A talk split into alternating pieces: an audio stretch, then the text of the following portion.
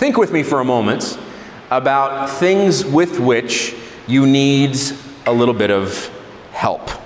First example from Pastor Todd's bag of tricks plumbing. Do you um, need a little help with uh, plumbing? Pastor Todd definitely needs help with plumbing. So it looks to me like this piece, oh, see, I'm getting better as I age. That piece attaches right there, screw it together, and charbonneau, you have a something. Not, oh, it probably goes that way, right? You have the, the little thing that you screw on the bottom there. And so this, I think, goes on the bottom of a sink. And uh, I had a bad experience with one of these maybe um, 15 years ago. The uh, dishwasher in our house decided to quit. And so we were so broke at the time that we had to save up our money to buy a dishwasher. We had to save for months to uh, have the money to buy a dishwasher. So much so that by the time the dishwasher arrived, we couldn't afford to have a professional in to install it. Famous last words. Somebody say famous last words. So Pastor Todd says, No problem. Plumbing, I mean, how hard could it be? Turns out it could be pretty hard. Took me 10 and a half hours to uh, install the dishwasher. It's not my fault though, because the second I tried to install it and to connect the plumbing, the 50 or 60 year old plumbing in our house, it was copper plumbing, I think. I'm not sure what they make it out of, some kind of metal. And it broke, and so I ended up having to replumb the whole sink by hand. And so that's the first time I met. Is this called ABS? Rich, is that what this is called? ABS plumbing, I'm going to need a little help with that. Uh, maybe you are the same. Oh, this one's going to be super fun. Do you like this? Do you remember when Sesame Street used to do this back in the day? Carrot Top had a whole routine. Mascara. Now, if, if you were to ask me, like, I don't even know how to open it. I'm oh, there you go. I figured it out. Okay. So this is a very strange. This like this might as well be a substance from Mars, as far as I'm concerned. Like I don't even dare do it. I'll probably poke myself in the eye. So you're supposed to look down, right? Is that what you're supposed to do? Look down. And then, oh yeah, it's not that hard. Put the mascara on that side. Can you even see it? Maybe it's showing up on the camera. And then you try, I'm just going to do the one side. I don't know if it turned out. I'm sweating so much, I'm probably going to end up with like black marks in a few minutes. You know, I'm, I'm not very proficient in the mascara department. I'm going to need a little help with that. Maybe uh, you're the same. Oh, this is a good one. Okay, you like this? This is fun.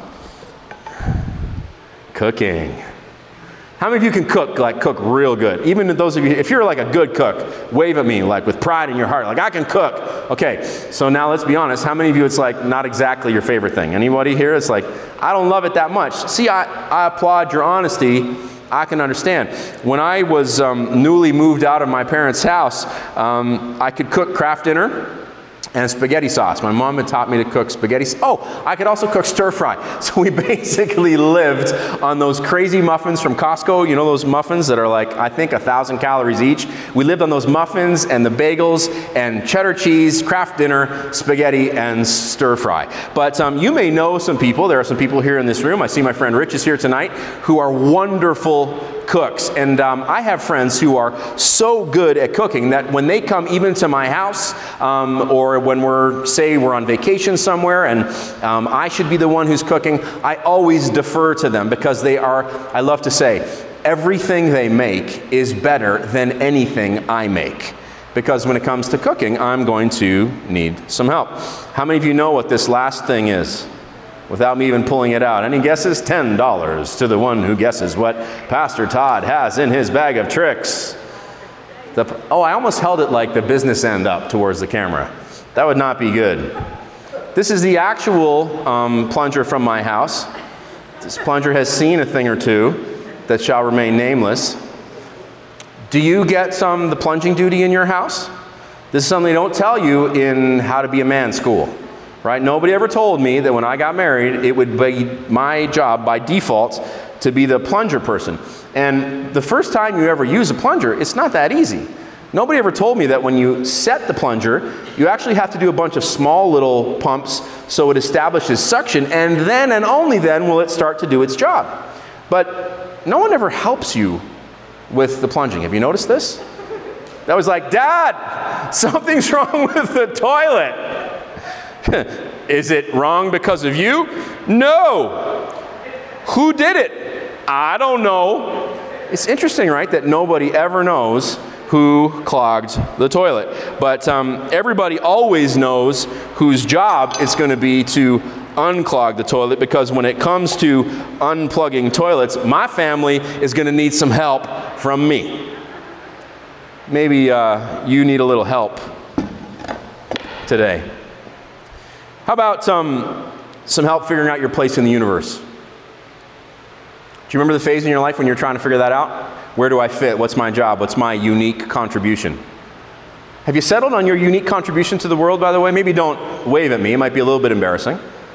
But think about it. I think it's really important to know what God has uniquely called and gifted you to do. Why are you here? What has He gifted you to do? Why are you on the planet? What's your place in the universe? Maybe somebody helped you with that. Maybe think about the person who helped you figure that out. Are they coming to mind right now, even as I mention it? your mom, your dad, your uncle, your aunt, maybe a football coach, maybe a dear friend. Interesting, right, that sometimes your peers can raise you. My parents raised me, yes, but through my 20s, even now into my mid 40s, there are a group of uh, men and women who raised me. We kind of grew up together, had our babies at the same time, we all got married around the same time, and I think it would be fair to say that, well, I don't know, what do you think? At least half the things I know how to do, I learned from that group of friends. They helped me find my place in the universe. You're going to need a little help with that. How about some help when hard times come your way? Certainly, you can identify with this. We're living in the midst of difficult times. I don't know about you, but um, I find myself often frustrated throughout a typical week when the things that used to be just normal and easy are no longer that way. I find myself getting frustrated with lines I was waiting today in a lineup outside a store and I found myself thinking, is this really necessary? And I know cognitively that it is. Oh, funny story. The bathrooms are also closed. I'm talking about bathrooms because I was just introducing you to my family plunger. But uh, what do you do now that all the bathrooms are closed? I, I just, I end up sneaking into like places behind buildings because there's no washrooms open. And I was thinking this would be very, very bad if Pastor Todd got arrested because the bathroom was closed at Mountain Equipment Co op. All right, hopefully you're laughing. Some people are laughing here. You're not laughing as much tonight as I thought you would. Maybe it's the heat. Blame it on the heat. Hopefully you're laughing at home. What do you need some help with? We're living in difficult times. What do you do when hard times come your way? Well, um, today I want to suggest that you turn to the words of King David out of Psalm 54. O God, save me by your name and vindicate me by your might. O God, hear my prayer. Give ear to the words of my mouth. For strangers have risen against me. Ruthless men seek my life. They do not set God before themselves. Behold, God is my helper. The Lord is the upholder of my life. He will return the evil to my enemies. In your faithfulness, put an end to them. With a free will offering, I will sacrifice to you. I will give thanks to your name, O Lord, for it is good. For he has delivered me from every trouble, and my eye has looked in triumph on my enemies. Let me give you a little background here on Psalm 54. Psalm 54 was written um, to give an account of the time when David was on the run from Saul, and he was in the region of Ziph, which was an area in the tribal region of Judah. So Judah was one of the tribes of Israel. Um, it was, of course, the tribe from which David sprang. It was the tribe from which the kings of Israel eventually sprang. Ziph was a region in the region of Judah, and David is fleeing from Saul, who was the king at the time, and he's trying to kill David because David's following is getting bigger and bigger, and Saul is fearing for his throne. And so David runs to the region of Ziph. Now remember, Ziph is a region in Judah, and David is from Bethlehem, which is in the tribe of Judah. So the Ziphites, the men and women who lived in the region of Ziph, were kin to David. They were, in effect, his country people, his kinsmen. They were from the same tribe as him, so he would have expected that they would have given him shelter. So he runs to Ziph to try and hide from Saul, but that evening, some of the people from Ziph go and tell Saul that David has taken shelter in their region. They rat him out. And so Saul rolls down from Jerusalem and he hunts David in the hill country in Ziph. And he almost catches him. In fact, the account is um, in the book of 1 Samuel, and I think it's chapter, I forget the chapter right now as I'm preaching to you, but the account includes a sequence where basically Saul's men are climbing up two sides of a mountain where David is hiding. He's completely surrounded, he's trapped, they're about to catch him, and then at the 11th hour, a messenger from Saul's army comes to Saul and says, King Saul, King Saul, the Philistines are raiding, you have to go and stop them right now. So at the 11th hour, when he's just about to finally capture David, he has to leave to fight the Philistines. Philistines. And so David is kind of saved by the bell, if you will. So that's the background for him when he writes Psalm 54. He's in a very desperate situation. And I want to ask you today are you? Maybe you find yourself in a desperate situation. So I have some things for you to keep in mind if you need a little help. If you find yourself in a desperate situation today, this sermon is for you. First thing to uh, keep in mind if you want some help is to ask yourself this question Am I truly desperate? Are you really, really desperate? Look at verse 1. Oh God, cries out David. Oh God is one of the cries that kind of springs involuntarily from the heart of people when they find themselves in deepest trouble. Have you ever done this? A car swerves into the lane in front of you. Oh God! You scream as you swerve away. Your child runs to the edge of a dock and they can't swim yet. Oh God! You scream as you race to catch them before they fall into the water. Maybe you've been hiking and there's a cliff nearby and somebody you know slipped and almost fell. Oh God! You cry out. Maybe you found yourself one time with a storm rolling in and there was nothing to do but to cry out to God for help. Oh God! This is what David cries out in his moment of desperation, Oh God, don't miss this. This is a cry of desperation. I, I loved this as a young man. It was one of the proofs I used to use when arguing the existence or non existence of God with my teenage peers. I always said to them, Why is it every time something terrible happens to you that you call upon a God in whom you do not believe? Oh God. There's nothing like a little desperation to drive you to your knees. And here's what I want to leave with you today from this first point nobody comes to their senses until they are at their wits' end. Is that you? Are you nearing your wits' end? How long are you going to hold out? Can't we be very stubborn as people? Can you relate to this? Have you been in a season in your life when you just hold out and you hold out and you tough it out and you tough it out and you refuse to repent and you won't bow the knee to God because you know that the moment you do, your whole life has to change and you're just not in the mood? Nobody, nobody, nobody comes to their senses until they are at their wits' end. Maybe this is for somebody you love. Maybe you need to stop bothering that somebody that you love and just leave them be and let them come to their wits' end. So I'm here to tell you that nobody repents until they are desperate. Nobody calls out to God for help until they have no other choice. If it's true that um, at the end of yourself, as my friend likes to say, you find the beginning of God, then maybe a little desperation is just what the doctor ordered. Next time you find yourself in desperate straits, use the difficulty of that moment to drive you to Jesus. You're welcome. Take home point number one. You can use desperation. You can turn it into something productive if your desperation turns you to God. Of course, this will mean that um, you've, point number two, fully admitted that you can't save yourself. This is a crucial one. Verse 1 Oh God, save me. How many of us linger in difficulty because we don't want to admit we need saving? Like last week, somebody say touche? Does that hit, hit close to home? We linger in difficulty because we don't want to admit it. Two years ago, sailing to Toronto with my friends. Very fun thing to do on a sailboat if you're sailing slow enough is to throw a bunch of lines off the back, leave people on board, of course. Don't do this under autopilot.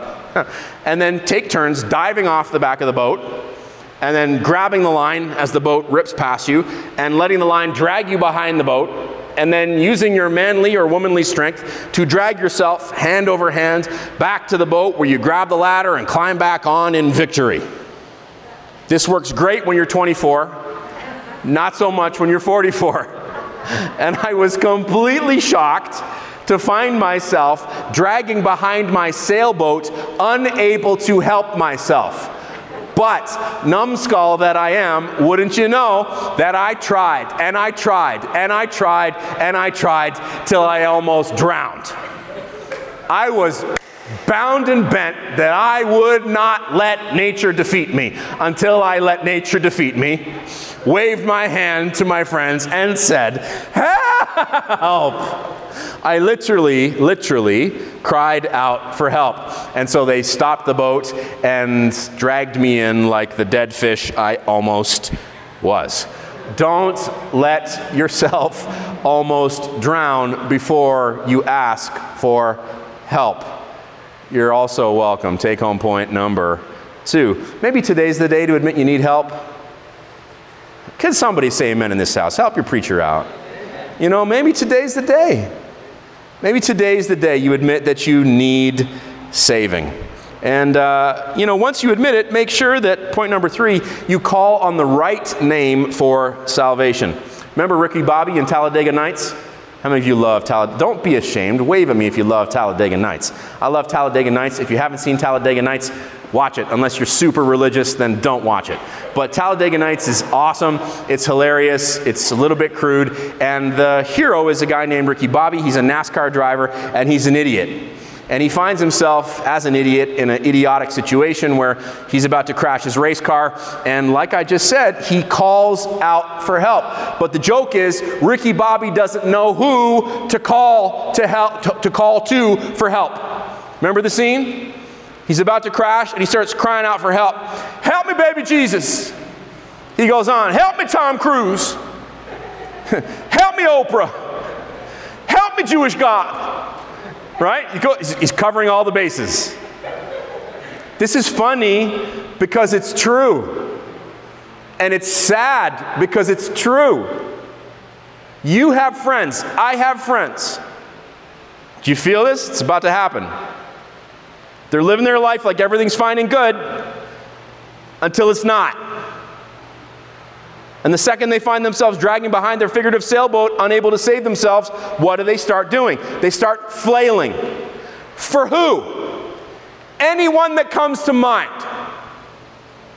When they should be calling on Jesus. Okay, by the time you decide to call for help, make receive it. Make sure you're calling on the right name for salvation. Oh God, verse 1, save me by your name. Somebody say hallelujah. Hallelujah in this house, for there is no other name under heaven given amongst men by which we must be saved. Acts 4, verse 12. Friend, I'm here to tell you that Jesus is the name you need. I know it because I've experienced it. And I know that as you watch me, you may not believe it, but I dare you to try. I dare you today, as you find yourself at the end of yourself, to call out to Jesus for help like King David did, and to say, Oh God, help me. Jesus Christ, God the Son made flesh, the man who was God in a body who went to the cross to suffer and die in your place for your sins, who rose again for your salvation. He is the one you need. He is the answer you have been looking for. I know that you've tried almost everything else. Wouldn't you try some Jesus today? Wouldn't you try some Jesus today? Call out to Jesus. Say to him, Jesus, I don't even fully know what I'm saying, but I am calling out to you for help. I'm at my wits' end. I'm dragging behind the boat, like that preacher just said. I can't help myself. I've tried everything else. So, here at the end of my rope, I call out to you today for help. Save me. Jesus, come into my life and make me yours. Forgive me of my sins. Fill me with your Holy Spirit. Begin from this day forward to teach me what it means to learn to love, serve, follow, obey, and enjoy you all the days of my life. Friend, if you just prayed that with me, you now belong to Jesus. You're now one of his people. Your life's about to change in ways that you could never imagine. Welcome to the family of God. Jesus is the only answer you ever needed. Jesus is the only answer you will ever need. And once you come to Jesus, don't you ever allow yourself to forget his mightiness. Look at um, verse 1, part B, and Nick, you can bring me that cloth. Vindicate me by your might. I was going to try to not use the cloth, but I'm sweating so much, the salt is stinging my eyes.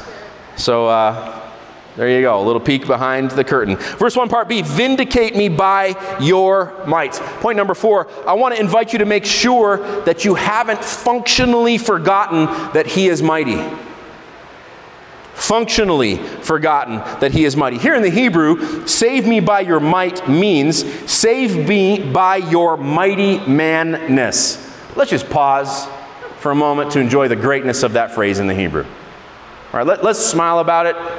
Even if you're kinder and gentler, let's just enjoy the fact that that's what it literally says. Save me by your mighty manness. Do you ever watch the um, World's Strongest Man competitions?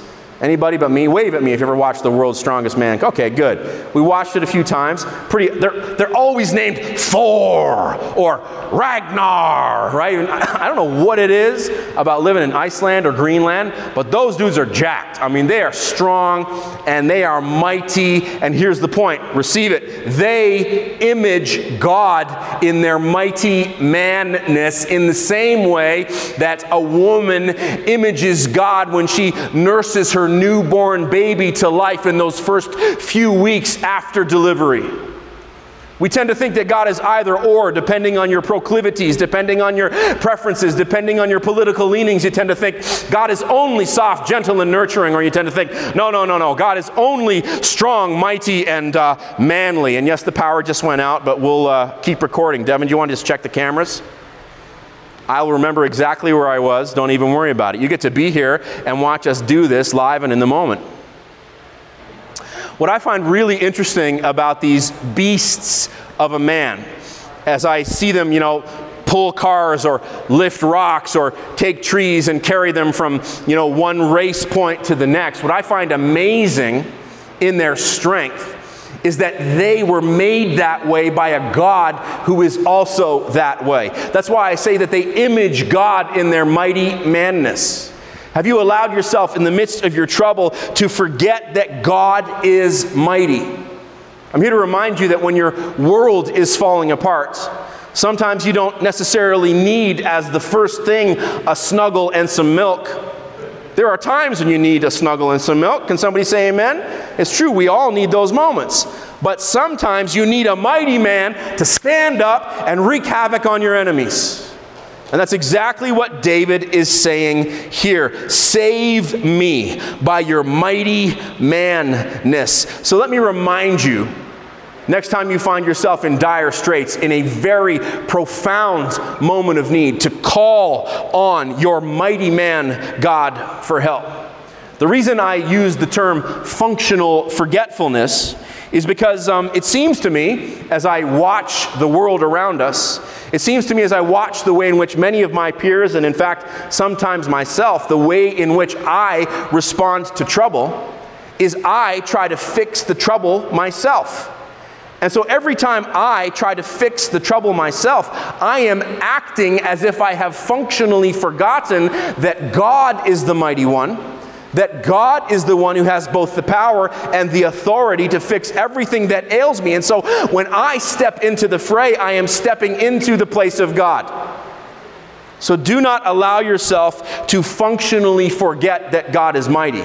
I know that some of you are guilty of confessing that you believe in a mighty God while acting as if you do not. Okay, if that's you, today is your day to repent. Because let's be real, point number five if you've forgotten that He's mighty, you might have also forgotten that He's meant to be your friend. Let's uh, read verse 3 together. For strangers have risen against me, ruthless men seek my life. They do not set God before themselves. Strangers, ruthless men. What's interesting here, and in fact, offensive here about these strangers is that these strangers were actually, as I said off the top, David's kinsmen. They're members of his same tribe. And yet they are the ones who have risen against him, adding insults to injury. They are ruthless men who do not set God before them. It's important here to um, wrestle with this in the Hebrew. Here it is in the Hebrew do not set God before them. Lo samu Elohim kenegdam. So let me break that down for you. Lo means no, so or they have not. Samu means they have put. So lo, not put. They have not put Elohim, God. They have not put God, kenegdam, before them. But that word kenegdam is the key to understanding what is implied here. Hebrew is a language of implication.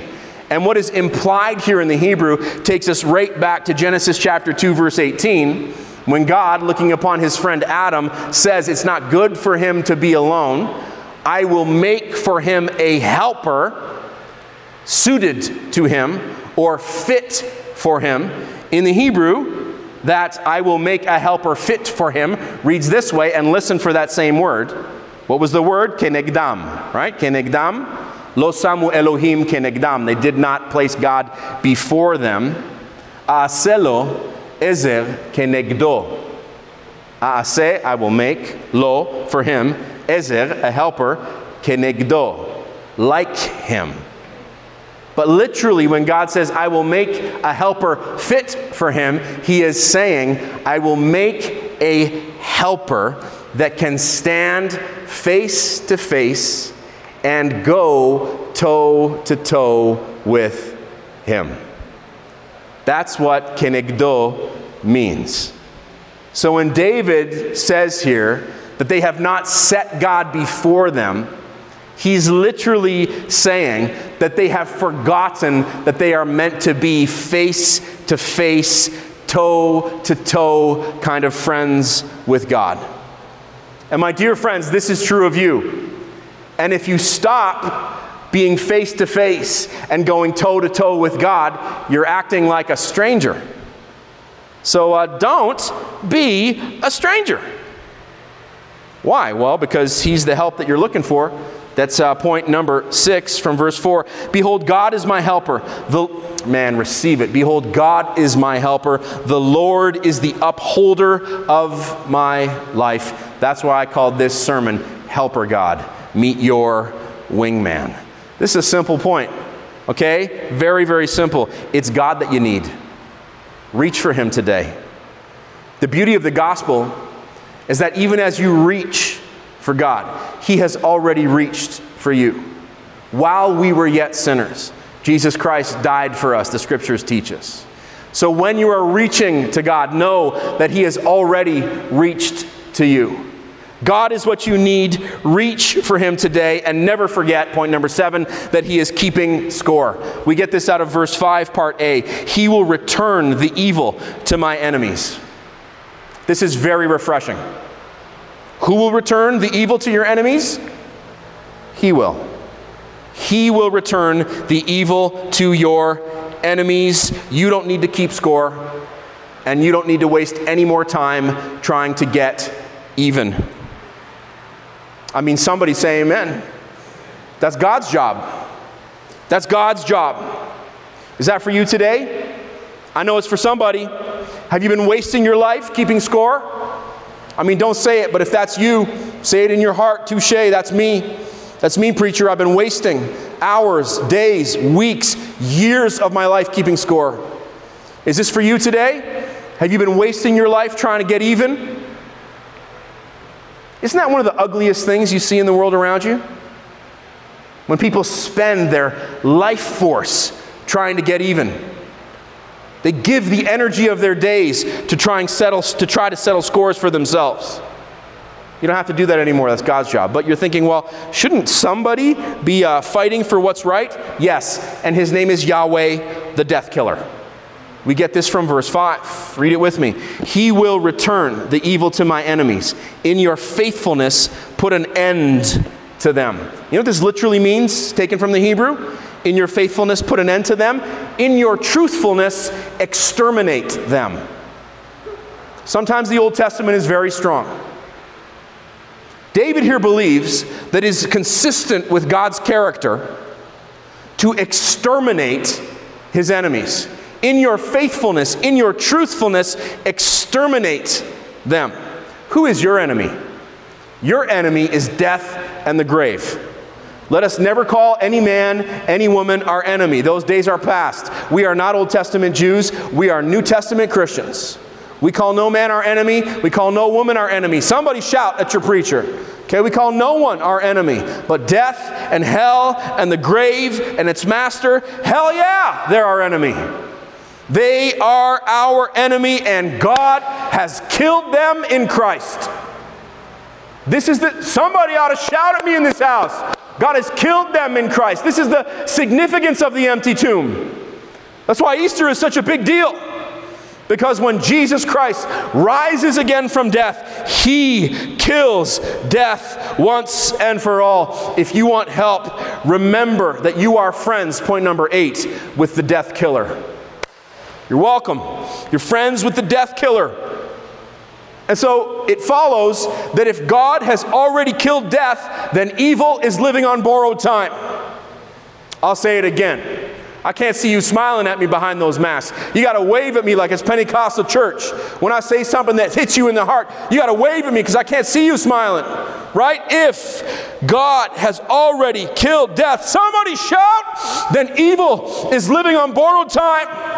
My dear friends, I'm here to tell you that evil is living on borrowed time. You have all the time in the world because you belong to Jesus and He has risen from death as the first fruits of them that live. And that means that if you belong to Him, one day you will rise too and you will never again taste death. You have all the time in the world. It's evil who is living on borrowed time. So the next time something evil happens to you, outlast it with the strength that God supplies by His Holy Spirit. Because I'm here to tell you today that evil's days are numbered. And here we come. Yeah, we clap for that in this house. Evil's days are numbered, friend, and this brings me to my favorite point in this whole sweaty sermon. My, I wrote this point for my beloved Jared Irvin, for my dear Rich Brown, for my sweet coach Mark, and for my brother Aaron Fraser. I wrote this point for you. Point number nine. Okay, point. Receive it, Devin. You'll like this too. Point number nine. Next time you're in trouble, because evil's days are numbered, next time you're in trouble, throw a party. Aren't you so glad you came to church? Just wait. I haven't even exegeted the passage yet. Yes, I'm so glad I came to church. Verse 6, part A. Get a load of this. With a free will offering, I will sacrifice to you. You're like, what's the big deal? Well, nothing, except it's a free will offering. Wave at me if you know what a free will offering is. Okay, some of you know what it is. What's a free will offering? A free will offering is a kind of peace offering. These offerings are outlined in Leviticus 7. A free will offering is the kind of offering you bring after you already paid your tithes, after you already paid like your wave offering, right? You already paid whatever offering is appropriate for the feast time of that year. This is an extra offering you bring because you're so happy about who God is and how good He's been to you. I mean, I might become a bit more of a prosperity preacher if I let myself. This is what a free will offering is. And isn't it so sad that so many Christians don't give to their churches at all? So sad. You're missing out on such an opportunity to experience the joy of God in a real way that will blow your mind. A free will offering is an offering you bring on top of your offering and receive it. It consists of a meal, of a feast. It's a feast, Jared, and you bring it to the temple, and after the priests take their portion, and I will gladly eat anything Aaron Fraser cooks for me anytime, and I will with joy partake of anything Richie Brown makes for for me anytime. And anything Coach Mark makes is better than anything I have ever made. And so, after I, as a priest, take my portion, what do those families do with that free will offering? They party with it, they eat all of the rest of it in the presence of the Lord. And if it takes days, they stay for days. And everybody knows that the best kind of party is a party that lasts for days. Somebody shout in this house. So the next time that evil comes knocking on your door, throw a party. Like Jared Irvin, like Rich Brown, like Coach Mark, like my brother Aaron Fraser. Got trouble? Party in Jesus' name. I mean, if that's not a church growth strategy, I don't know what is. but it's straight out of the Bible. And then verse 10, or point 10, I'm almost done. Embrace and or re-embrace the miracle of gratitude. I kid you not, as I wrote this sermon today, I shouted at Nikki when I got to this point. I said, "Oh, this is going to become a book." I'm going to write a book about this. Embrace or re embrace the miracle of gratitude. The book will be called Thankful, re embracing the miracle of gratitude. Okay, it's a miracle. How do I know? Verse 6, part B I will give thanks to your name, O Lord, for it is good. You almost need to preach it. I will give thanks to your name, O Lord, for it is good. Gratitude is godliness. Thanksgiving, rightly rooted in Christ, is the answer to stress, anxiety, and hopelessness. Are you feeling a little freer now that I've preached to you for 35 minutes? I hope so. Could you thank God for something if I prompted you to? As I thank God for some things, could you do the same, even sitting there in your seats? Could you do the same sitting there at home? Thank you, Lord, for this sweaty auditorium that will one day be filled with 500 souls. Thank you, Lord, for cameras that will capture what we're doing here and send it all around the world so your people who are called by your name can taste and see that you are good. What are you thankful for? Thank you, Lord, for my children. Thank you, Lord, for my spouse. Thank you, Lord, for my singleness and the way in which you are teaching me to lean on you in these times. Thank you, Lord, for my job. Thank you, Lord, for this season of poverty and the way in which you're teaching me to trust you as I cannot help myself. What else are you thankful for? Thank you, Lord, for your Holy Spirit that comforts me in the midst of the dark night of my soul. Thank you, Lord, for the talent that you have poured into my life that I do not deserve. Thank you, Lord, for my career. Thank you, Lord, for the house in which I live. Thank you, Lord, for the clean water that runs through the piping underneath our feet in this beautiful city in Guelph. What else are you thankful for? Thank you, Lord, for turkey and roast beef. Thank you, Lord, for tofu and, I don't know, chicken fried rice. Thank you, Lord, for red wine. Thank you, Lord, for dancing. Thank you, Lord, for lakes and rivers. Thank you, Lord, for trees. Thank you, Lord, for. I could go on all night. When you become a person from whom, oh, receive it, thankfulness flows like a river, you will find yourself enabled to deal with any stress, any anxiety, any hopelessness that comes your way. Embrace the miracle of gratitude. Point number 11, because it's already done. Somebody shout, it's already done. Worship team, come on back up on stage. I hope the sound system is working. Trisha, nod at me. It's going to work? Yes, Lord. Thank you for the fact that our sound and tech people brought the power back. All right? It's already done. Embrace the miracle of gratitude because it's already done. Point number 11. Let me read to you verse 7. I know I went overtime tonight. I was like, whatever, I don't care. I'm in Alabama. I'm going to preach till I sweat. Verse 7. For, receive it. Tracy, this is for you. For he has delivered me from every trouble, and my eye has looked in triumph upon my enemies. Here's what's beautiful about this it works both ways. All right? Receive. This should blow your mind. If David wrote this on the night he found himself entrapped by Saul's soldiers on both sides of the mountain, then he was prophesying when he wrote this psalm. And he was prophesying by faith that his God would see him through.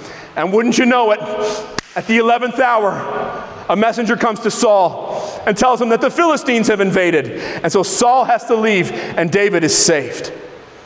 So if he wrote this on that night, then he was prophesying by faith. And it is beautiful as he sets his hope on something he hasn't seen yet. And if that's you today, I want to encourage you to be biblical and to set your hope on something that you have not seen yet. Somebody say amen. It works both ways. If, oh, I got the Holy Ghost. Can you see my goosebumps? No, you can see my arms sweating. I have arm sweat. You're welcome. If David wrote Psalm 54 in his old age, oh, I could shout, then he's writing this looking back as an old man who was delivered from dire strait after dire strait. And I just finished Second Chronicle, First Chronicles this week, and I read that David died, what? In a good old age, full of years because his God was faithful. So if your rescue does not come until the end of your life, you're also still biblical. Hallelujah. Hallelujah. Either way, the point is clear. Victory is your destiny. Somebody receive it right now. Victory is your destiny. He's already accomplished your deliverance from every trouble without exception. So, to recap, embrace your desperation. Admit you can't save yourself. Call on the right name for salvation. Make sure you haven't functionally forgotten that He is mighty. Remember, He is the help you're looking for. Remember that He is keeping score. Remember that He is the death killer. And remember that your God loves parties. So, in light of all this, embrace the miracle of gratitude because it's already done. And that should help you with your hard times.